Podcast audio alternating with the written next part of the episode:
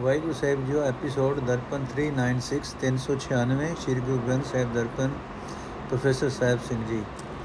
ਅਸੀਂ ਤੁਖਾਰੀ ਰਾਗ ਦਾ 12 ਮਾਹ ਦਾ ਪਾਠ ਕਰ ਰਹੇ ਹਾਂ। ਅੱਜ ਅਸੀਂ ਪੋਖ ਮਾਖ ਤੋਂ ਸ਼ੁਰੂ ਕਰਾਂਗੇ। ਪੋਖ ਤੁਖਾਰ ਪੜੈ ਵਣ ਤਿਣ ਰਸ ਸੁਖ ਹੈ ਆਵਤ ਕੀ ਨਾਹੀ, ਮਨ ਤਨ ਵਸੈ ਮੁਖੇ। ਮਨ ਤਨ ਰਵ ਰਹਾ, ਜਗ ਜੀਵਨ ਗੁਰ ਸਬਦੀ ਰੰਗ ਮਾਣੀ। ਅੰਡਜ ਜੇ ਰਜ ਸੇਤਜ ਉਤਬੁਜ ਘਟ ਘਟ ਜੋਤ ਸਮਾਣੇ। ਦਰਸ਼ਨ ਦਿਓ ਦਇਆ ਪਤ ਦਾਤੇ, ਗਤ ਭਾਵੋ ਮਤ ਦੇਹੋ। ਨਾਨਕ ਰੰਗ ਰਵੈ ਰਸ ਰਸਿਆ, ਹਰ ਸਿਉ ਪ੍ਰੀਤ ਸਨੇਹੋ। ਅਰਥ ਪੋ ਦੇ ਮਹੀਨੇ ਵਿੱਚ ਕੱਕਰ ਪੈਂਦਾ ਹੈ। ਉਹ ਵਣ ਨੂੰ, ਘਾਹ ਨੂੰ, ਹਰ ਇੱਕ ਘਾਹ ਬੂਟ ਦੇ ਰਸ ਨੂੰ ਸੁਕਾ ਦਿੰਦਾ ਹੈ। ਪ੍ਰਭੂ ਦੀ ਯਾਦ ਬੁਲਾਇਆ ਜਿਸ ਮਨੁੱਖ ਦੇ ਅੰਦਰ ਕੋਰਾਪਨ ਜ਼ੋਰ ਪਾਉਂਦਾ ਹੈ। ਉਹ ਉਸ ਦੇ ਜੀਵਨ ਵਿੱਚੋਂ ਪ੍ਰੇਮ ਰਸ ਸੁਕਾ ਦਿੰਦਾ ਹੈ। اے ਪ੍ਰਭੂ, ਤੂੰ ਆ ਕੇ ਮੇਰੇ ਮਨ ਵਿੱਚ, ਮੇਰੇ ਤਨ ਵਿੱਚ, ਮੇਰੇ ਮੂੰਹ ਵਿੱਚ ਕਿਉਂ ਨਹੀਂ ਵਸਦਾ? ਤਾਂ ਕਿ ਮੇਰਾ ਜੀਵਨ ਰੁੱਖਾ ਨਾ ਹੋ ਜਾਏ। ਜਿਸ ਜੀਵ ਦੇ ਮਨ ਵਿੱਚ, ਤਨ ਵਿੱਚ ਸਾਰੇ ਜਗਤ ਦਾ ਆਸਰਾ ਪ੍ਰਭੂ ਆ ਵਸਦਾ ਹੈ, ਉਹ ਗੁਰੂ ਦੇ ਸ਼ਬਦ ਵਿੱਚ ਜੁੜ ਕੇ ਪ੍ਰਭੂ ਦੇ ਮਿਲਾਪ ਦਾ ਆਨੰਦ ਮਾਣਦਾ ਹੈ। ਉਸ ਨੂੰ ਚੋਹਾ ਖਾਣੀਆਂ ਦੇ ਜੀਵਾਂ ਵਿੱਚ ਹਰ ਇੱਕ ਘਟ ਵਿੱਚ ਪ੍ਰਭੂ ਦੀ ਹੀ ਜੋਤ ਸਮਾਈ ਦਿਸਦੀ ਹੈ। ਇਹ ਦਿਆਲ ਦਾਤਾਰ, ਮੈਨੂੰ ਆਪਣਾ ਦਰਸ਼ਨ ਦੇ, ਮੈਨੂੰ ਚੰਗੀ ਅਕਲ ਦੇ। ਜਿਸ ਕਰਕੇ ਮੈਂ ਉੱਚੀ ਆਤਮਿਕ ਅਵਸਥਾ ਹਾਸਲ ਕਰ ਸਕਾਂ ਤੇ ਤੈਨੂੰ ਹਰ ਥਾਂ ਵੇਖ ਸਕਾਂ। ਇਹ ਨਾਨਕ, ਜਿਸ ਮਨੁੱਖ ਦੀ ਪ੍ਰੀਤ ਸਦਾ, ਜਿਸ ਦਾ ਸਦਾ, ਜਿਸ ਦਾ ਪਿਆਰ ਪਰਮਾਤਮਾ ਨਾਲ ਬਣ ਜਾਂਦਾ ਹੈ, ਉਹ ਪ੍ਰੇਮੀ ਪ੍ਰਭੂ ਦੇ ਪਿਆਰ ਵਿੱਚ ਜੁੜ ਕੇ ਉਸ ਦੇ ਗੁਣ ਆਨੰਦ ਨਾਲ ਯਾਦ ਕਰਦਾ ਹੈ। ਭਾਵ ਪਰਮਾਤਮਾ ਦੀ ਯਾਦ ਬੁਲਾਇਆ, ਮਨੁੱਖ ਦੇ ਅੰਦਰ ਕੋਰਾਪਨ ਜ਼ੋਰ ਪਾ ਲੈਂਦਾ ਹੈ। ਉਹ ਕੋਰਾਪਨ ਉਸ ਦੇ ਜੀਵਨ ਵਿੱਚੋਂ ਪ੍ਰੇਮ ਰਸ ਸੁਕਾ ਦਿੰਦਾ ਹੈ। ਪਰਮਾਤਮਾ ਦੀ ਸਿਫਤ ਸਲਾਹ ਹੀ ਮਨੁੱਖ ਦੇ ਅੰਦਰ ਉੱਚੀ ਆਤਮਿਕ ਅਵਸਥਾ ਪੈਦਾ ਕਰਦੀ ਹੈ ਤੇ ਕਾਇਮ ਰੱਖਦੀ ਹੈ। ਮਾਗ ਪੁਨੀਤ ਭਈ ਤੀਰਥ ਅੰਤਰ ਜਾਣਿਆ, ਸਾਜਨ ਸਹਿਜ ਮਿਲੇ, ਗੁਣ ਗਏ ਅੰਕ ਸਮਾਨਿਆ। ਪ੍ਰੀਤਮ ਗੁਣ ਅੰਕੇ ਸੁਣ ਪ੍ਰਭ ਬੰਕੇ, ਤੁਧ ਭਾਵਾ ਸਰਨਾਵਾ। ਗੰਗ ਜਮੁਨ ਤਹਿ ਬੇੜੀ ਤੈ ਬੇਣੀ ਸੰਗਮ, ਸਾਤ ਸਮੁੰਦ ਸਮਾਵਾ। ਪੁਨ ਦਾਨ ਪੂਜਾ ਪਰਮੇਸ਼ਰ, ਜੁਗ ਜੁਗ ਏਕੋ ਜਾਤਾ। ਨਾਨਕ ਮਾਗ ਮਹਾਰਸ, ਹਰ ਜਪ 68 ਤੀਰਥ ਨਾਤਾ। ਅਰਥ ਮਾਗ ਮਹੀਨੇ ਵਿੱਚ ਲੋਕ ਪ੍ਰਯਾਗ ਆਦਿ ਕੁੱਤੇ ਇਸ਼ਨਾਨ ਕਰਨ ਵਿੱਚ ਪਵਿੱਤਰਤਾ ਮੰਨਦੇ ਹਨ। ਪਰ ਜਿਸ ਜੀਵ ਨੇ ਆਪਣੇ ਹਿਰਦੇ ਵਿੱਚ ਹੀ ਤੀਰਥ ਪਛਾਣ ਲਿਆ ਹੈ ਉਸ ਦੀ ਜਿੰਦ ਪਵਿੱਤਰ ਹੋ ਜਾਂਦੀ ਹੈ। ਜੋ ਜੀਵ ਪਰਮਾਤਮਾ ਦੇ ਗੁਣ ਆਪਣੇ ਹਿਰਦੇ ਵਿੱਚ ਵਸਾ ਕੇ ਉਸ ਦੇ ਚਰਨਾਂ ਵਿੱਚ ਲੀਨ ਹੁੰਦਾ ਹੈ, ਉਹ ਅਡੋਲ ਅਵਸਥਾ ਵਿੱਚ ਟਿਕ ਜਾਂਦਾ ਹੈ, ਜਿੱਥੇ ਉਸ ਨੂੰ ਸੱਜਣ ਪ੍ਰਭੂ ਮਿਲ ਪੈਂਦਾ ਹੈ। ਇਹ ਸੋਹਣੇ ਪ੍ਰੀਤਮ ਪ੍ਰਭੂ, ਜੇ ਤੇਰੇ ਗੁਣ ਮੈਂ ਆਪਣੇ ਹਿਰਦੇ ਵਿੱਚ ਵਸਾ ਕੇ ਤੇਰੀ ਸਿਫਤ ਸਲਾਹ ਸੁਣ ਕੇ ਤੈਨੂੰ ਚੰਗਾ ਲੱਗਣ ਲੱਗ ਪਵਾਂ ਤਾਂ ਮੈਂ ਤੀਰਥ ਉੱਤੇ ਇਸ਼ਨਾਨ ਕਰ ਲਿਆ ਸਮਝਦਾ ਹਾਂ। ਤੇਰੇ ਚਰਨਾਂ ਵਿੱਚ ਲੀਨਤਾ ਵਾਲੀ ਅਵਸਥਾ ਹੀ ਗੰਗਾ, ਜਮਨੀ, ਜਮਨਾ, ਸੁਰਸਤੀ ਤਿੰਨਾਂ ਨਦੀਆਂ ਦਾ ਮਿਲਾਪ ਥਾਂ ਹੈ, ਤ੍ਰਿਵੇਣੀ ਹੈ। ਉੱਥੇ ਹੀ ਮੈਂ ਸੱਤੇ ਸਮੁੰਦਰ ਸਮਾਏ ਮੰਦਾ ਹਾਂ। ਜਿਸ ਮਨੁੱਖ ਨੇ ਹਰ ਇੱਕ ਯੁੱਗ ਵਿੱਚ ਵਿਆਪਕ ਪਰਮੇਸ਼ਰ ਨਾਲ ਸਾਂਝ ਪਾ ਲਈ ਉਸ ਨੇ ਤੀਰਥ ਇਸ਼ਨਾਨ ਆਦਿਕ ਸਾਰੇ ਪੁੰਨ ਕਰਮ, ਦਾਨ ਤੇ ਪੂਜਾ ਕਰਮ ਕਰ ਲਏ। ਇਹ ਨਾਨਕ, ਮਾਘ ਮਹੀਨੇ ਵਿੱਚ ਤੀਰਥ ਇਸ਼ਨਾਨ ਆਦਿਕ ਦੇ ਥਾਂ ਜਿਸ ਨੇ ਪ੍ਰਭੂ ਦਾ ਨਾਮ ਸਿਮਰ ਕੇ, ਪ੍ਰਭੂ ਨਾਮ ਦਾ ਮਹਾਰਸ ਪੀ ਲਿਆ ਉਸ ਨੇ 68 68 ਹੀ ਤੀਰਥਾਂ ਦਾ ਇਸ਼ਨਾਨ ਕਰ ਲਿਆ। ਬਾਵ ਮਾਗੀ ਵਾਲੇ ਦਿਨ ਲੋਕ ਪ੍ਰਯਾਗ ਆਦਿਕ ਤੀਰਥ ਉੱਤੇ ਇਸ਼ਨਾਨ ਕਰਨ ਵਿੱਚ ਪਵਿੱਤਰਤਾ ਮੰਨਦੇ ਹਨ, ਪਰ ਪਰਮਾਤਮਾ ਦੀ ਸਿਫਤ ਸਲਾਹ ਹਿਰਦੇ ਵਿੱਚ ਵਸਾਣੀ ਹੀ 68 ਤੀਰਥਾਂ ਦਾ ਇਸ਼ਨਾਨ ਹੈ।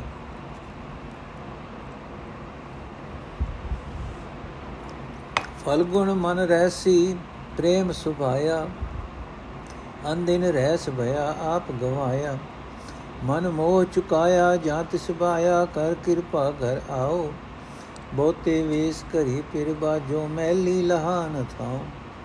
ਹਾਰ ਡੋਰ ਰਸ ਪਾਟ ਪਨੰਬਰ, ਫਿਰ ਲੋੜੀ ਸਿੰਗਾਰੀ। ਨਾਨਕ ਮੇਲ ਲਹੀ, ਗੁਰ ਆਪਣੇ ਘਰ ਵਰ ਪਾਇਆ ਨਾਰੀ।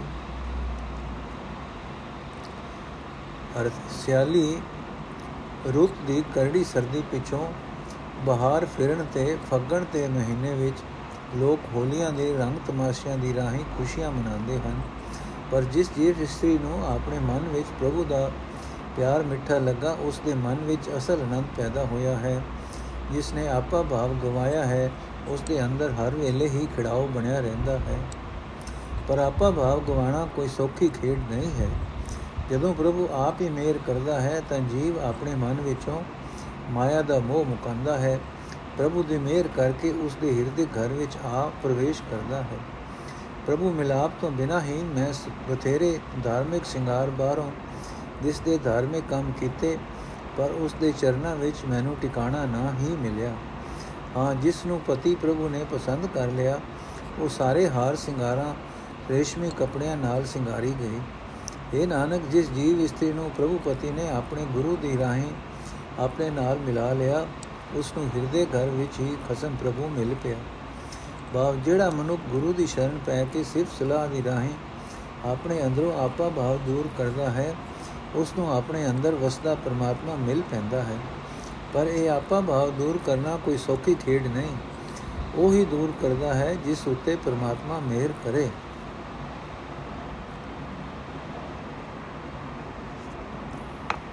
ਬੇਦਸ ਮਾਰੁਤੀ ਥਿੱਤੀ ਵਾਰ ਬਲੇ ਘੜੀ ਮੂਰਤ ਪਲ ਸਾਚੇ ਆਏ ਸਹਿਜ ਮਿਲੇ। ਪ੍ਰਭ ਮਿਲੇ ਪਿਆਰੇ ਕਾਰਜ ਸਾਰੇ, ਕਰਤਾ ਸਭ ਵਿਦ ਜਾਣੈ। ਜਿਨ ਸਿੰਘਾਰੀ ਤਿਸੈ ਪਿਆਰੀ, ਮੇਲ ਬਿਆ ਰੰਗ ਮਾਣ। ਘਰ ਸੇਜ ਸੁਹਾਵੀ, ਜਾਂ ਪਿਰ ਰਾਵੀ, ਗੁਰਮੁਖ ਮਸਤਕ ਬਾਗੋ। ਨਾਨਕ ਐ ਨਿਸਰਾਵੇ, ਪ੍ਰੀਤਮ ਹਰ ਵਰ ਥਿਰ ਸੁਹਾਗੋ। ਅਰਥ ਜਿਸ ਜੀਵ ਇਸਤਰੀ ਦੇ ਅਡੋਲ ਹੋਏ ਹਿਰਦੇ ਵਿੱਚ ਸਦਾ ਥਿਰ ਰਹਿਣ ਵਾਲਾ ਪਰਮਾਤਮਾ ਆ ਟਿਕਦਾ ਹੈ।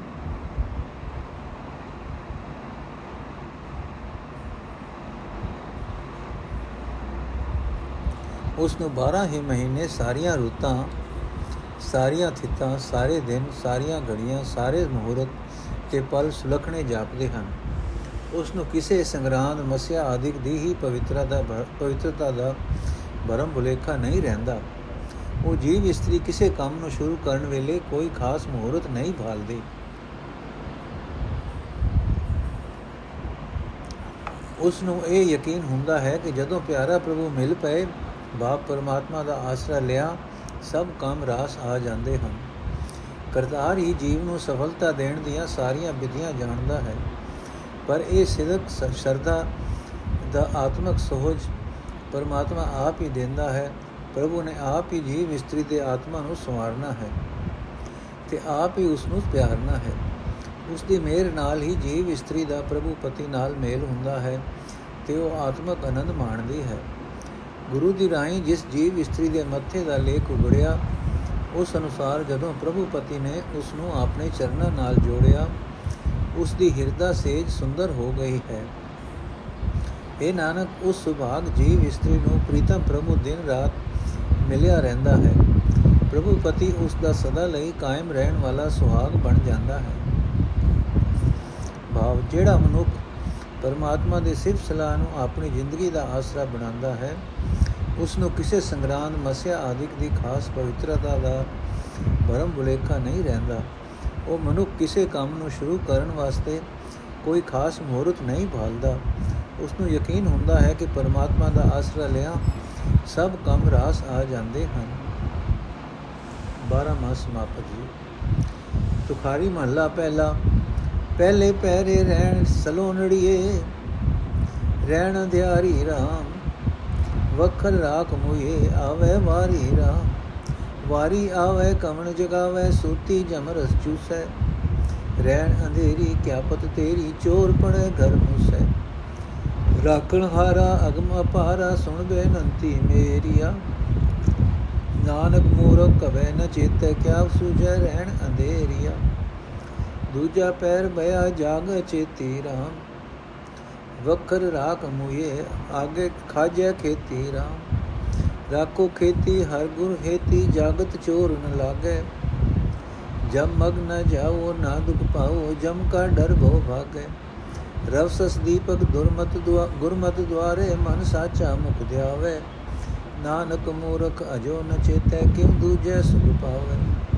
ਤੀਜਾ ਪੈਰ ਭਇਆ ਨੀਂਦ ਵਿਆਪੀ ਰਾਮ। ਮਾਇਆ ਸੁਤ ਦਾਰਾ ਦੁਖ ਸੰਤਾਪੀ ਰਾਮ। ਮਾਇਆ ਸੁਤ ਦਾਰਾ ਜਗਤ ਪਿਆਰਾ, ਚੋਗ ਚੁਗੇ ਨਿਤ ਫਾਸੈ। ਨਾਮ ਧਿਆਵੇ ਤਾਂ ਸੁਖ ਪਾਵੇ ਗੁਰਮਤਿ ਕਾਲ ਨ ਗ੍ਰਸੈ। ਜੰਮਣ ਮਰਨ ਕਾਲ ਨੇ ਛੋੜੇ, ਵਿਣ ਨਾਵੇਂ ਸੰਤਾਪੀ। ਨਾਨਕ ਤੀਜੇ ਤ੍ਰਿਵਿਧ ਲੋਕਾ, ਮਾਇਆ ਮੋਹ ਵਿਆਪੀ। ਚੌਥਾ ਪੈਰ ਭਇਆ, ਦੋਤ ਬਿਹਾਗੇ ਰਾਮ। ਤਿਨ ਘਰ ਰਾਖੇੜਾ ਜੋ ਅੰਦਿਨ ਜਾਗੇ ਰਾਮ। ਗੁਰ ਪੂਛ ਜਾਗੇ, ਨਾਮ ਲਾਗੇ, ਤਿਨਾ ਰਹਿਣ ਸੁਹੇਲਿਆ। ਗੁਰ ਸ਼ਬਦ ਕਮਾਵੇ, ਜਨਮ ਨ ਆਵੇ, ਤਿਨਾ ਹਰ ਪ੍ਰਭ ਬੇਲਿਆ। ਕਰ ਕੰਪ ਚਰਨ ਸਰੀਰ ਕੰਪੈ, ਨੈਣ ਅੰਧਲੇ ਤਨ ਭਸਮ ਸੇ। ਨਾਨਕ ਦੁਖਿਆ ਜੁਗ ਚਾਰੇ ਬੇ ਨਾਮ, ਹਰ ਕੇ ਮਨ ਵਸੇ।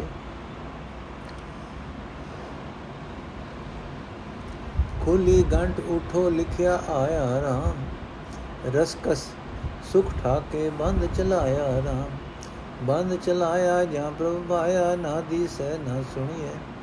ਆਪਣ ਵਾਰੀ ਸਭ ਸੇ ਆਵੇ, ਪੱਕੀ ਖੇਤੀ ਲੁਣੀਐ ਘੜੀ ਚਸੇ ਕਾ ਲੇਖਾ ਲੀਜੈ, ਬੁਰਾ ਭਲਾ ਸੋ ਕੀਆ।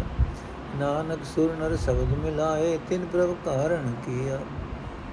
ਅਰਥ ਇਹ ਸੋਹਣੇ ਨੇਤਰਾਂ ਨੇਤਰਾਂ ਵਾਲੀਏ ਇਹ ਜੀਵ ਇਸਤਰੀਏ, ਆਤਮਿਕ ਜੀਵਨ ਦਾ ਰਸਤਾ ਵੇਖਣ ਲਈ ਤੈਨੂੰ ਸੋਹਣੇ ਗਿਆਨ ਨੇਤਰ ਮਿਲੇ ਸਨ। ਪਰ ਜ਼ਿੰਦਗੀ ਦੀ ਰਾਤ ਦੇ ਪਹਿਲੇ ਹਿੱਸੇ ਵਿੱਚ ਤੇਰੀਆਂ ਉਹਨਾਂ ਅੱਖਾਂ ਵਾਸਤੇ ਅਗਿਆਨਤਾ ਦੀ ਹਨੇਰੀ ਰਾਤ ਬਣੀ ਰਹਿੰਦੀ ਹੈ। ਇਸ ਆਤਮਕ ਹਨੇਰੇ ਵਿੱਚ ਰਹਿ ਕੇ ਹੀ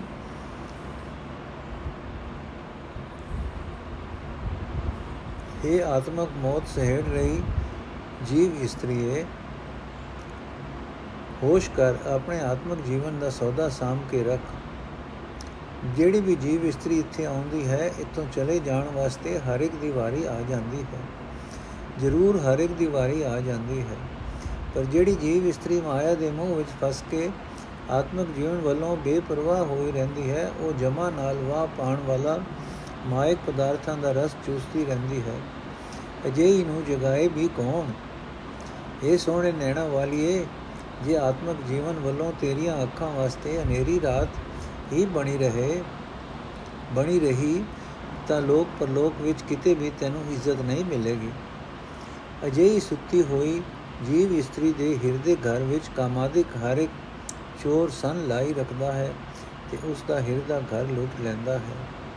ਇਹ ਨਾਨਕ, ਆਖ, ਹੈ ਰੱਖਿਆ ਕਰ ਸਕਣ ਵਾਲੇ ਪ੍ਰਭੂ हे ਅਪਹੁੰਚ ਪ੍ਰਭੂ हे ਬੇਅੰਤ ਪ੍ਰਭੂ, ਮੇਰੀ ਬੇਨਤੀ ਸੁਣ, ਮੇਰੀ ਜੀਵਨ ਰਾਤ ਨੂੰ ਵਿਕਾਰਾਂ ਦਾ ਗੁੱਪ ਹਨੇਰਾ ਦਬਾਈ ਨਾ ਰੱਖ। ਮੇਰੀ ਮੇਰੀ ਜੀਵਨ ਰਾਤ ਨੂੰ ਵਿਕਾਰਾਂ ਦਾ ਗੁੱਪ ਹਨੇਰਾ ਦਬਾਈ ਨਾ ਰੱਖੇ।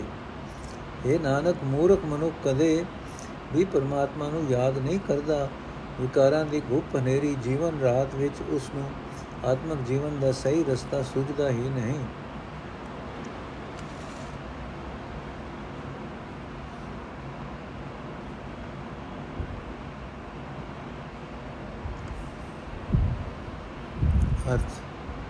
ਅਰਥ ਇਹ ਗਾਫਲ ਜੀਵ ਇਸਤਰੀ, ਹੁਣ ਤਾਂ ਤੇਰੀ ਜ਼ਿੰਦਗੀ ਦੀ ਰਾਤ ਦਾ ਦੂਜਾ ਪੈਰ ਲੰਘ ਰਿਹਾ ਹੈ। ਹੁਣ ਤਾਂ ਮਾਇਆ ਦੇ ਮੋਹ ਦੀ ਨੀਂਦ ਵਿੱਚੋਂ ਸੁਚੇਤ ਹੋ। ਇਹ ਆਤਮਕ ਮੌਤ ਸਹਿੜ ਰਹੀ ਜੀਵ ਇਸਤਰੀਏ, ਆਪਣੇ ਆਤਮਿਕ ਜੀਵਨ ਦਾ ਸੌਦਾ ਸਾਮ ਕੇ ਰੱਖ। ਤੇਰੇ ਆਤਮਿਕ ਗੁਣਾ ਵਾਲੀ ਫਸਲ ਵਿਕਾਰਾਂ ਦੇ ਮੂੰਹ ਆ ਕੇ ਖਾਦੀ ਜਾ ਰਹੀ ਹੈ। ਇਹ ਭਾਈ ਹਰੀ, ਨਾਲ ਗੋ। ਗੁਰੂ ਨਾਲ ਪ੍ਰੇਮ ਪਾ ਕੇ ਆਪਣੀ ਆਤਮਿਕ ਗੁਣਾ ਵਾਲੀ ਫਸਲ ਸਾਮ ਕੇ ਰੱਖੋ। ਵਿਕਾਰਾਂ ਦੇ ਹਲਿਆਂ ਵੱਲੋਂ ਸੁਚੇਤ ਰਿਹਾ ਕਮਾਦਿਕ ਕੋਈ ਵੀ ਚੋਰ ਆਤਮਿਕ ਜੀਵਨ ਦੇ ਧਨ ਨੂੰ ਸੰਨ ਨਹੀਂ ਲਾ ਸਕਦਾ। ਇਹ ਭਾਈ, ਵਿਕਾਰਾਂ ਵਿੱਚ ਰਸ ਫਸ ਕੇ ਜਮਾ ਦੇ ਰਸਤੇ ਉੱਤੇ ਨਾ ਤੁਰੋ ਅਤੇ ਦੁੱਖ ਨਾ ਸਹਿੜੋ। ਵਿਕਾਰਾਂ ਤੋਂ ਬਚੇ ਰਿਹਾ ਜਮਰਾਜ ਦਾ ਡਰ ਬਹੁਤ ਦੂਰ ਹੋ ਜਾਂਦਾ ਹੈ। ਇਹ ਭਾਈ, ਜਿਸ ਮਨੁੱਖ ਦੇ ਮਨ ਵਿੱਚ ਸਦਾ ਕਾਇਮ ਰਹਿਣ ਵਾਲਾ ਪਰਮਾਤਮਾ ਵਸਦਾ ਰਹਿੰਦਾ ਹੈ, ਜਿਹੜਾ ਮਨੁੱਖ ਆਪਣੇ ਮੂੰਹ ਨਾਲ ਪਰਮਾਤਮਾ ਦਾ ਨਾਮ ਸਿਮਰਦਾ ਰਹਿੰਦਾ ਹੈ, ਗੁਰੂ ਦੇ ਮਤ ਦੀ ਬਰਕਤ ਨਾਲ ਉਸ ਦੇ ਹਿਰਦੇ ਵਿੱਚ ਗਿਆਨ ਅਤੇ ਸ਼ਾਂਤੀ ਦੇ ਦੀਵੇ ਜਗਦੇ ਰਹਿੰਦੇ ਹਨ। ਪਰ ਇਹ ਨਾਨਕ, ਮੂਰਖ ਮਨੁੱਖ ਅਜੇ ਵੀ ਪਰਮਾਤਮਾ ਨੂੰ ਯਾਦ ਨਹੀਂ ਕਰਦਾ, ਜਦੋਂ ਕਿ ਉਸ ਦੀ ਜ਼ਿੰਦਗੀ ਦੀ ਰਾਤ ਦਾ ਦੂਜਾ ਪੈਰ ਬੀਤ ਰਿਹਾ ਹੈ। ਪਰਮਾਤਮਾ ਨੂੰ ਬੁਲਾ ਕੇ ਹੋਰ ਹੋਰ ਪਿਆਰ ਵਿੱਚ, ਮਨੁੱਖ ਕਿਸੇ ਵੀ ਹਾਲਤ ਵਿੱਚ ਆਤਮਕ ਆਨੰਦ ਨਹੀਂ ਲੱਭ ਸਕਦਾ। ਨੰਬਰ 3 ਇਹ ਭਾਈ, ਜਦੋਂ ਜ਼ਿੰਦਗੀ ਦੀ ਰਾਤ ਦਾ ਤੀਜਾ ਪਹਿਰ ਵੀ ਲੰਘਦਾ ਜਾ ਰਿਹਾ ਹੈ, ਤਦੋਂ ਵੀ ਮਾਇਆ ਦੇ ਮੋਹ ਦੀ ਨੀਂਦ ਜੀਵ ਉੱਤੇ ਆਪਣਾ ਜ਼ੋਰ ਪਾਈ ਰੱਖਦੀ ਹੈ।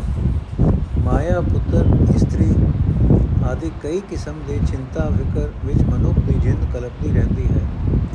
ਇਹ ਭਾਈ, ਮਨੁੱਖ ਨੂੰ ਮਾਇਆ ਦਾ ਪਿਆਰ, ਪੁੱਤਰਾਂ ਦਾ ਪਿਆਰ, ਇਸਤਰੀ ਦਾ ਪਿਆਰ, ਦੁਨੀਆ ਦਾ ਪਿਆਰ ਮੋਹੀ ਰੱਖਦਾ ਹੈ। ਜਿਉਂ-ਜਿਉਂ ਮਨੁੱਖ ਮਾਇਕ ਪਦਾਰਥਾਂ ਦੇ ਭੋਗ ਭੋਗਦਾ ਹੈ, ਤਿਉਂ-ਤਿਉਂ ਸਦਾ ਇਹਨਾਂ ਵਿੱਚ ਫਸਿਆ ਰਹਿੰਦਾ ਹੈ ਤੇ ਦੁੱਖ ਪਾਉਂਦਾ ਹੈ। ਜਦੋਂ ਮਨੁੱਖ ਪਰਮਾਤਮਾ ਦਾ ਨਾਮ ਸਿਮਰਦਾ ਹੈ, ਤਦੋਂ ਆਤਮਕ ਆਨੰਦ ਹਾਸਲ ਕਰਦਾ ਹੈ ਤੇ ਗੁਰੂ ਦੀ ਮੱਤ ਦੀ ਬਰਕਤ ਨਾਲ ਆਤਮਕ ਮੌਤ ਇਸ ਨੂੰ ਆਪਣੇ ਕਾਬੂ ਵਿੱਚ ਨਹੀਂ ਰੱਖ ਸਕਦੀ। ਇਹ ਨਾਨਕ ਪਰਮਾਤਮਾ ਦੇ ਨਾਮ ਤੋਂ ਖੁੰਝ ਕੇ ਮਨੁੱਖ ਦੀ ਜਿੰਦ ਸਦਾ ਕਲਪਦੀ ਹੈ ਇਹ ਲੋਕੋ ਜ਼ਿੰਦਗੀ ਦੀ ਰਾਤ ਦਾ ਤੀਜਾ ਪੈਰ ਲੰਘਦਿਆਂ ਵੀ ਨਾਮ ਤੋਂ ਸੁਣੀ ਰਹਿਣ ਕਰਕੇ ਮਨੁੱਖ ਦੀ ਜਿੰਦ ਤਿਗੁਣੀ ਮਾਇਆ ਦੇ ਮੋਹ ਵਿੱਚ ਫਸੀ ਰਹਿੰਦੀ ਹੈ ਨੰਬਰ 4 हे ਭਾਈ ਜਦੋਂ ਮਨੁੱਖ ਦੀ ਜ਼ਿੰਦਗੀ ਦੀ ਰਾਤ ਦਾ ਚੌਥਾ ਪੈਰ ਬੀਤ ਰਿਹਾ ਹੁੰਦਾ ਹੈ ਤਦੋਂ ਰਾਤ ਦੇ ਤਦੋਂ ਰਾਤ ਤੋਂ ਦਿਨ ਹੋ ਜਾਂਦਾ ਹੈ, ਤਦੋਂ ਕਾਲੇ ਕੇਸਾਂ ਤੋਂ ਦੋਲੇ ਹੋ ਜਾਂਦੇ ਹਨ। ਪਰ ਆਤਮਿਕ ਜੀਵਨ ਦੀ ਰਾਸ ਪੂੰਜੀ ਮਨੁੱਖਾਂ ਨੇ ਹੀ ਪਚਾਈ ਹੁੰਦੀ ਹੈ, ਜਿਹੜਾ ਜਿਹੜਾ ਹਰ ਵੇਲੇ ਵਿਕਾਰਾਂ ਦੇ ਹਲਿਆਂ ਤੋਂ ਸੁਚੇਤ ਰਹਿੰਦਾ ਹੈ। ਇਹ ਭਾਈ, ਜਿਹੜੇ ਮਨੁੱਖ ਗੁਰੂ ਦੀ ਸਿੱਖਿਆ ਲੈ ਕੇ ਵਿਕਾਰਾਂ ਦੇ ਹਲਿਆਂ ਵੱਲੋਂ ਸੁਚੇਤ ਰਹੇ, ਜਿਹੜੇ ਪਰਮਾਤਮਾ ਦੇ ਨਾਮ ਵਿੱਚ ਜੁੜੇ ਰਹੇ, ਉਹਨਾਂ ਦੀ ਜ਼ਿੰਦਗੀ ਦੀ ਰਾਤ, ਉਹਨਾਂ ਦੀ ਸਾਰੀ ਉਮਰ ਸੌਖੀ ਲੰਘਦੀ ਹੈ। ਜਿਹੜੇ ਮਨੁੱਖ ਗੁਰੂ ਦੇ ਸ਼ਬਦ ਅਨੁਸਾਰ ਜੀਵਨ ਬਤੀਤ ਕਰਦੇ ਹਨ, ਉਹ ਜਨਮ ਮਰਨ ਦੇ ਗੇੜ ਵਿੱਚ ਨਹੀਂ ਆਉਂਦੇ। ਵਿਕਾਰਾਂ ਤੋਂ ਬਚਾਉਣ ਲਈ ਪਰਮਾਤਮਾ ਆਪ ਉਹਨਾਂ ਦਾ ਮਦਦਗਾਰ ਬਣਿਆ ਰਹਿੰਦਾ ਹੈ। ਇਹ ਨਾਨਕ, ਜ਼ਿੰਦਗੀ ਦੀ ਰਾਤ ਦੇ ਚੌਥੇ ਪੈਰ ਵਿੱਚ ਮਨੁੱਖ ਦੇ ਹੱਥ ਪੈਰ ਕੰਬਣ ਲੱਗ ਪੈਂਦੇ ਹਨ, ਸਰੀਰ ਕੰਬਣ ਲੱਗ ਪੈਂਦਾ ਹੈ, ਅੱਖਾਂ ਤੋਂ ਘਟ ਦਿਸਦਾ ਹੈ, ਸਰੀਰ ਸੁਆ ਵਰਗਾ ਸੁੱਖਾ ਹੱਜਿਆ ਹੋ ਜਾਂਦਾ ਹੈ। ਜਿਹੜਾ ਮਨੁੱਖ ਅਜੇ ਵੀ ਹਰੀ ਨਾਮ ਨਹੀਂ ਚੇਤੇ ਕਰਦਾ ਉਸ ਨੂੰ ਭਾਗਹੀਣ ਹੀ ਸਮਝੋ। ਜੋ ਕੋਈ ਵੀ ਹੋਵੇ, ਇਹ ਪੱਕਾ ਨਿਯਮ ਜਾਣੋ ਕਿ ਪਰਮਾਤਮਾ ਦਾ ਨਾਮ ਮਨ ਵਿੱਚ ਵਸਣ ਤੋਂ ਬਿਨਾ ਮਨੁੱਖ ਚੋਹਾਂ ਹੀ ਜੁਗਾਂ ਵਿੱਚ ਦੁਖੀ ਰਹਿੰਦਾ ਹੈ। ਨੋਟ ਭਾਵ ਇਹ ਹੈ ਕਿ ਸਮਾਂ ਕੋਈ ਵੀ ਹੋਵੇ, ਸਤਜੁਗ ਹੋਵੇ, ਤ੍ਰੇਤਾ ਹੋਵੇ, ਦੁਆਪਰ ਹੋਵੇ, ਕਲਯੁਗ ਹੋਵੇ, ਪਰਮਾਤਮਾ ਦਾ ਨਾਮ ਸਿਮਰਨ ਤੋਂ ਬਿਨਾ ਆਤਮਕ ਆਨੰਦ ਕਦੇ ਵੀ ਨਹੀਂ ਹੋ ਸਕਦਾ। ਪੰਜਵਾਂ ਪੈਰਾ। ਇਹ ਭਾਈ, ਜਦੋਂ ਜੀਵ ਜਦੋਂ ਇਹ ਭਾਈ, ਜਦੋਂ ਜੀਵ ਦੀ ਜ਼ਿੰਦਗੀ ਦੇ ਮਿਲੇ ਸਵਾਸਾਂ ਦੀ ਗੰਢ ਖੁੱਲ ਜਾਂਦੀ ਹੈ, ਸਵਾਸ ਮੁੱਕ ਜਾਂਦੇ ਹਨ, ਤਾਂ ਪਰਮਾਤਮਾ ਵੱਲੋਂ ਲਿਖਿਆ ਹੁਕਮ ਆ ਜਾਂਦਾ ਹੈ ਕਿ हे ਜੀਵ, ਉੱਠ ਤੁਰਨ ਲਈ ਤਿਆਰ ਹੋ। ਹੋ ਜਾ। ਜੀਵ ਦੇ ਸਾਰੇ ਖਾਣ ਪੀਣ ਸਾਰੇ ਸੁੱਖ ਰੋਕ ਲਏ ਜਾਂਦੇ ਹਨ। ਜੀਵ ਨੂੰ ਬਨ ਕੇ ਅੱਗੇ ਤੋਰ ਲਿਆ ਜਾਂਦਾ ਹੈ। ਭਾਵ ਜਾਣਾ ਚਾਹੇ ਜਾਂ ਨਾ ਜਾਣਾ ਚਾਹੇ, ਉਸ ਨੂੰ ਜਗਤ ਤੋਂ ਤੋਰ ਲਿਆ ਜਾਂਦਾ ਹੈ। ਜਦੋਂ ਪ੍ਰਭੂ ਦੀ ਰਜ਼ਾ ਹੁੰਦੀ ਹੈ, ਜੀਵ ਨੂੰ ਇੱਥੋਂ ਚੁੱਕ ਲਿਆ ਜਾਂਦਾ ਹੈ। ਫਿਰ ਨਾ ਜੀਵ ਦਾ ਇੱਥੇ ਕੁਝ ਦਿਸਦਾ ਹੈ, ਨਾ ਕੁਝ ਸੁਣਿਆ ਜਾਂਦਾ ਹੈ। ਇਹ ਭਾਈ ਹਰ ਇੱਕ ਜੀਵ ਦੀ ਇਹ ਵਾਰੀ ਆ ਜਾਂਦੀ ਹੈ, ਜਿਵੇਂ ਪੱਕਾ ਫਸਲ ਆਖਿਰ ਕਟਿਆ ਹੀ ਜਾਂਦਾ ਹੈ। ਇਹ ਭਾਈ ਜੀਵ ਦੀ ਹਰ ਇੱਕ ਘੜੀ ਪਲ ਦੇ ਕੀਤੇ ਕਰਮਾਂ ਦਾ ਇਸ ਪਾਸੋਂ ਲੇਖਾ ਮੰਗਿਆ ਜਾਂਦਾ ਹੈ। ਇਹ ਜੀਵ, ਆਪਣੇ ਕੀਤੇ ਚੰਗੇ ਮੰਦੇ ਕੰਮਾਂ ਦਾ ਫਲ ਭੋਗਣਾ ਹੀ ਪੈਂਦਾ ਹੈ। ਇਹ ਨਾਨਕ, ਉਸ ਪਰਮਾਤਮਾ ਨੇ ਅਜਿਹਾ ਸਬਬ ਬਣਾ ਰੱਖਿਆ ਹੈ ਕਿ ਭਲੇ ਮਨੁੱਖਾਂ ਨੂੰ ਗੁਰੂ ਦੇ ਸ਼ਬਦ ਵਿੱਚ ਜੋੜੀ ਰੱਖਦਾ ਹੈ। ਵਾਹਿਗੁਰੂ ਜੀ ਕਾ ਖਾਲਸਾ, ਵਾਹਿਗੁਰੂ ਜੀ ਕੀ ਫਤਿਹ। ਅੱਜ ਦਾ ਐਪੀਸੋਡ ਇੱਥੇ ਸਮਾਪਤ ਹੈ ਜੀ।